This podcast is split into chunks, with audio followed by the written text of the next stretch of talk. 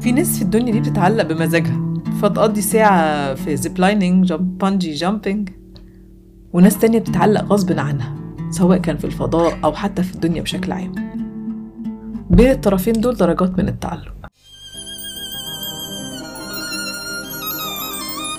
صحبتك الليلة من خيالات وأوهام لتصرفيني بها عن واقع هذه الأيام ألا تعلم يا مولاي؟ أن السهم قد يرتد إلى رميس وأن من حفر بئر ليحميه أوشك عن بلدي احكي لي يا نسيم اللي مارق عالشجر من أبي. بستان الكلام وجناين الأحلام من بستان الكلام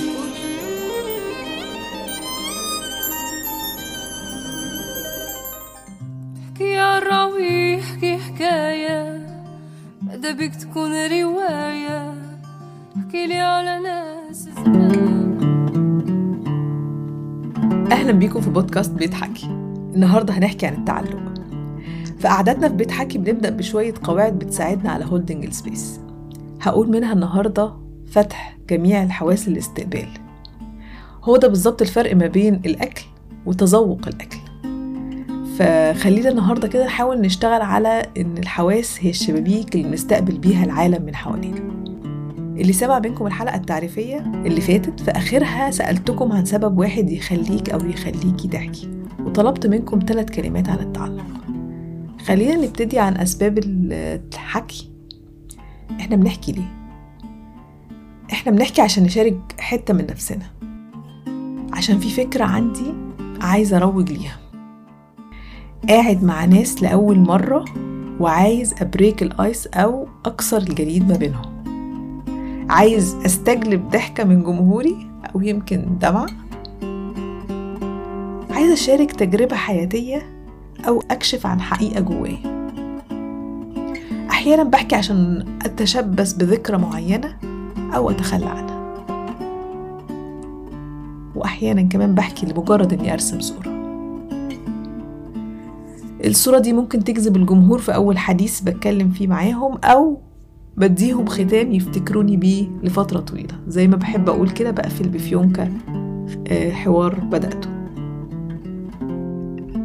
ده كان بالنسبة للحكي وأسبابه. طبعا في مية سبب إن أنا أحكي بس إحنا قلنا كده كام سبب آه، من الأسباب دي. بالنسبة للتعلق في بيت حكي عملنا كذا قعدة عن التعلق. موضوع كبير يحتمل كتير من الحكايات اللي نقدر نتكلم عنها ونكتب عنها أزول التعلق التعلق بإيه؟ التعلق بالأشخاص بالحيوانات بالأشياء وكمان بالأماكن والأفكار. إحنا النهاردة في درس معانا الخراز. تعالوا معايا نجرب الماريو هايروبس. في قعدة مع أحداث اللي اتكلمنا فيها عن التعلق بدأنا بمقال كتبه مشعل الملحم بعنوانه لا أتعلق بشيء. مقال بسيط قصير ومعاه صورة في لأقفال أقفال صغيرة ملونة متركبة فوق بعضها. يعني تقريبا 100% أنا متأكدة إن هي دي من مدينة الحب باريس. قفل عليه كلمات حب قفل تاني عليه تاريخ قفل تاني عليه أسماء قفل من غير أي حاجة. هقرأ لكم أجزاء من المقال بتاع ملحم. بيبدأ بيقول أنا لا أتعلق في شيء كي لا يؤلمني فراقه. وفي النص بيقول لدي يقين مطلق بأن التعلق يضعف والتشبث يأسر. الأشياء التي نحبها نظن أننا نمتلكها ولكنها في الواقع تمتلكنا. تقودنا تتحكم بنا وأحيانا تقتلنا. وكلما تعلق الإنسان بما عشق يكون منح المحبوب قوة وسلبها منه. حتى يغدو سبيه لما عشق. وبينهي المقال بثلاث أربع سطور أنا لا أتعلق بشيء ولا أرتبط بشيء. كلما تعلقت في شيء سلبني شيء وأهمها حريتي وسلطتي على قراري.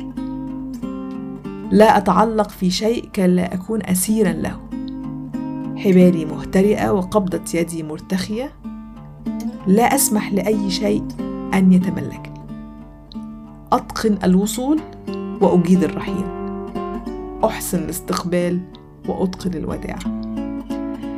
وقفت على الجملة الأخيرة دي شوية. أتقن الوصول وأجيد الرحيل.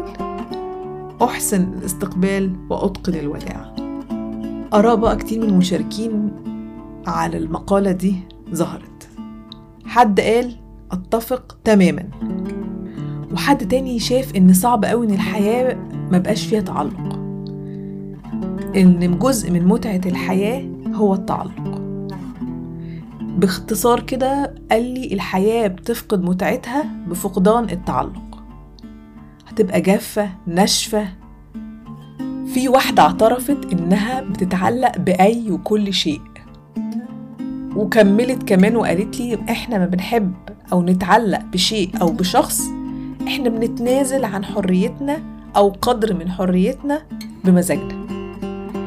طب آه، وقفت كده واستغربت قالت لي آه أنا بتنازل عن جزء من حريتي بمزاجي عشان التجربة عشان الخبرة الحياتية. عشان أتعلم وأكبر من خلال التجربة ايا كانت نتائجها أو نهايتها. التجربة اللي همر بيها دي بتأهلني لتجارب أخرى بعدي بيها. و... وساعتها همر بالتجارب دي بقدر أكبر من النضج والحكمة والإدراك.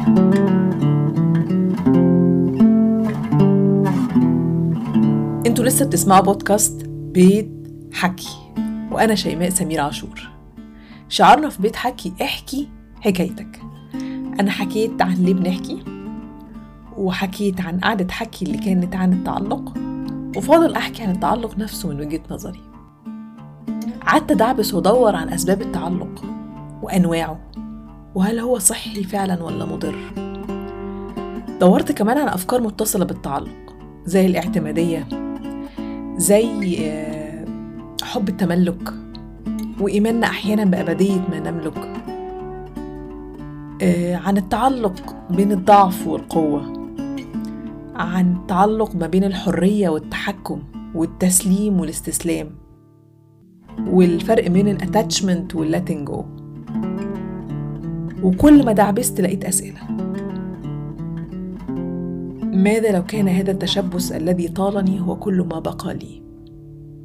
طب تأثير التعلق على علاقتنا بنفسنا والآخرين وطريقة حياتنا علاقتنا بالأكل والأماكن اللي بنختارها هل صحيح إن التعلق مرضي؟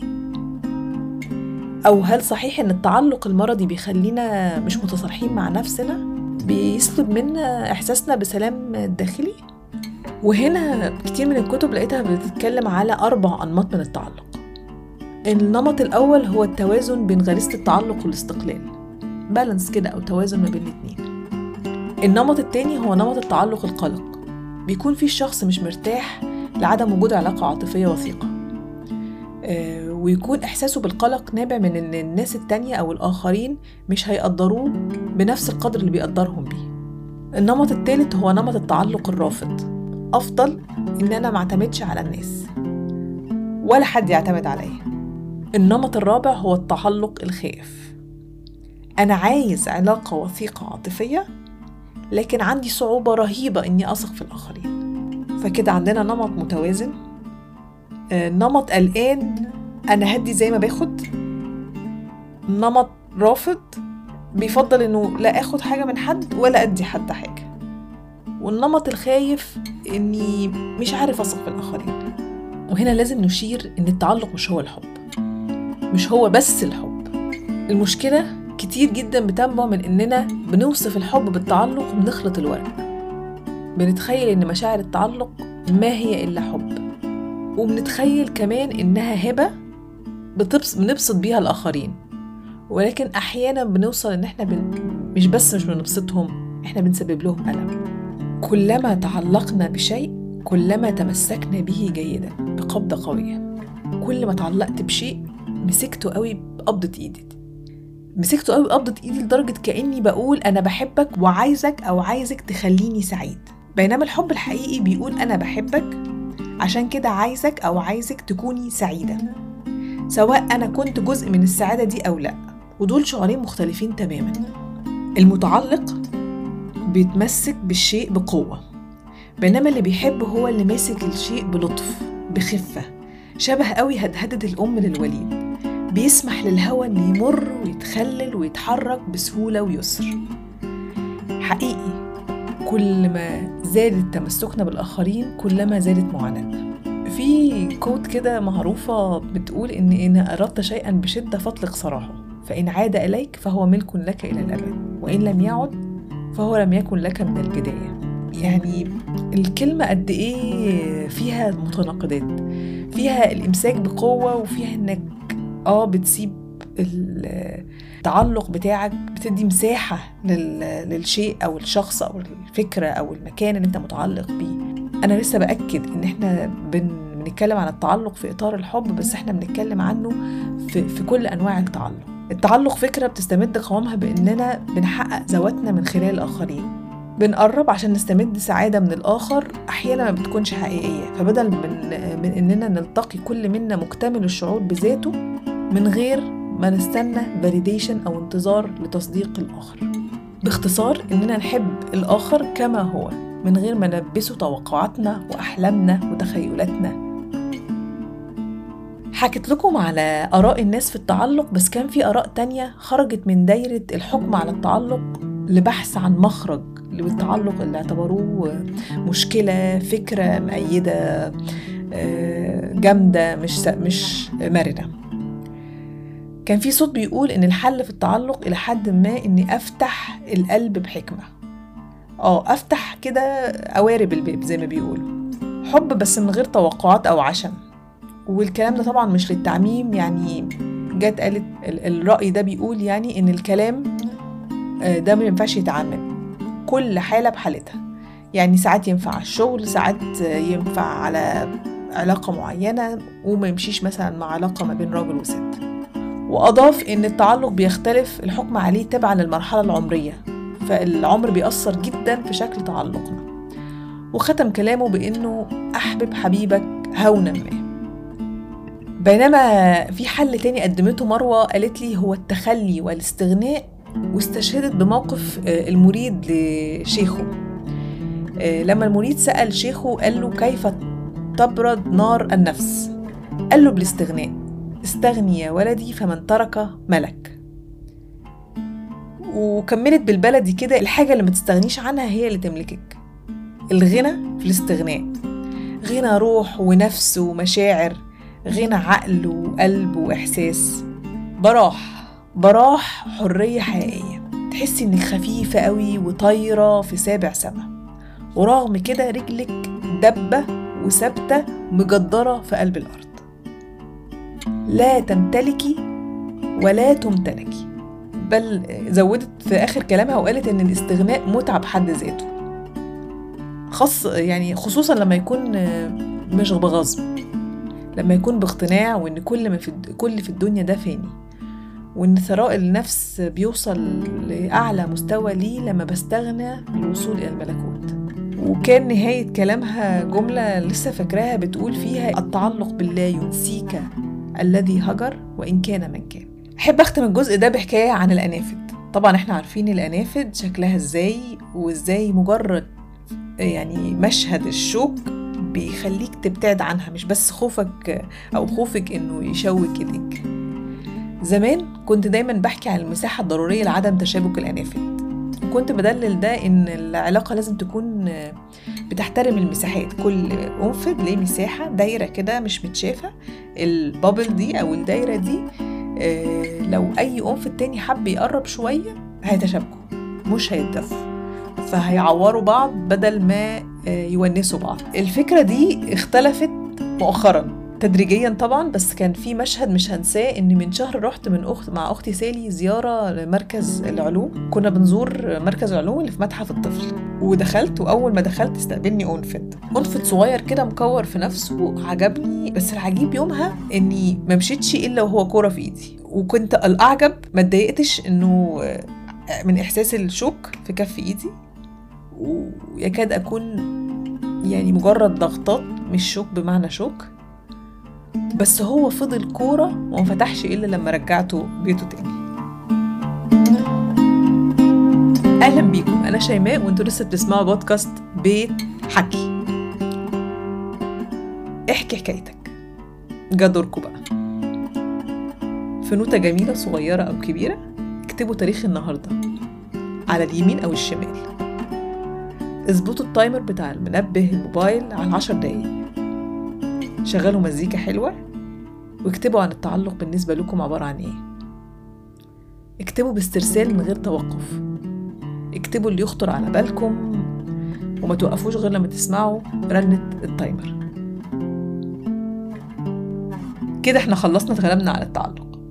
يا ريت تشاركونا اللي كتبتوه عن التعلق قصة موقف آه، معنى التعلق بالنسبة لكم. لو حابين تنضموا للقعدة الجاية لبيت حكي تابعوا صفحاتنا على فيسبوك وإنستجرام آه، ودلوقتي في YouTube channel وطبعا البودكاست. وكمان اكتبوا في التعليق مواضيع عايزين نتكلم فيها في قعداتنا الجاية. دي كان حلقة النهاردة. كان معاكم شيماء عاشور. استنونا في الحلقة اللي جاية عن قبول الكسر. هتنزل يوم الخميس. خدوا نفس عميق.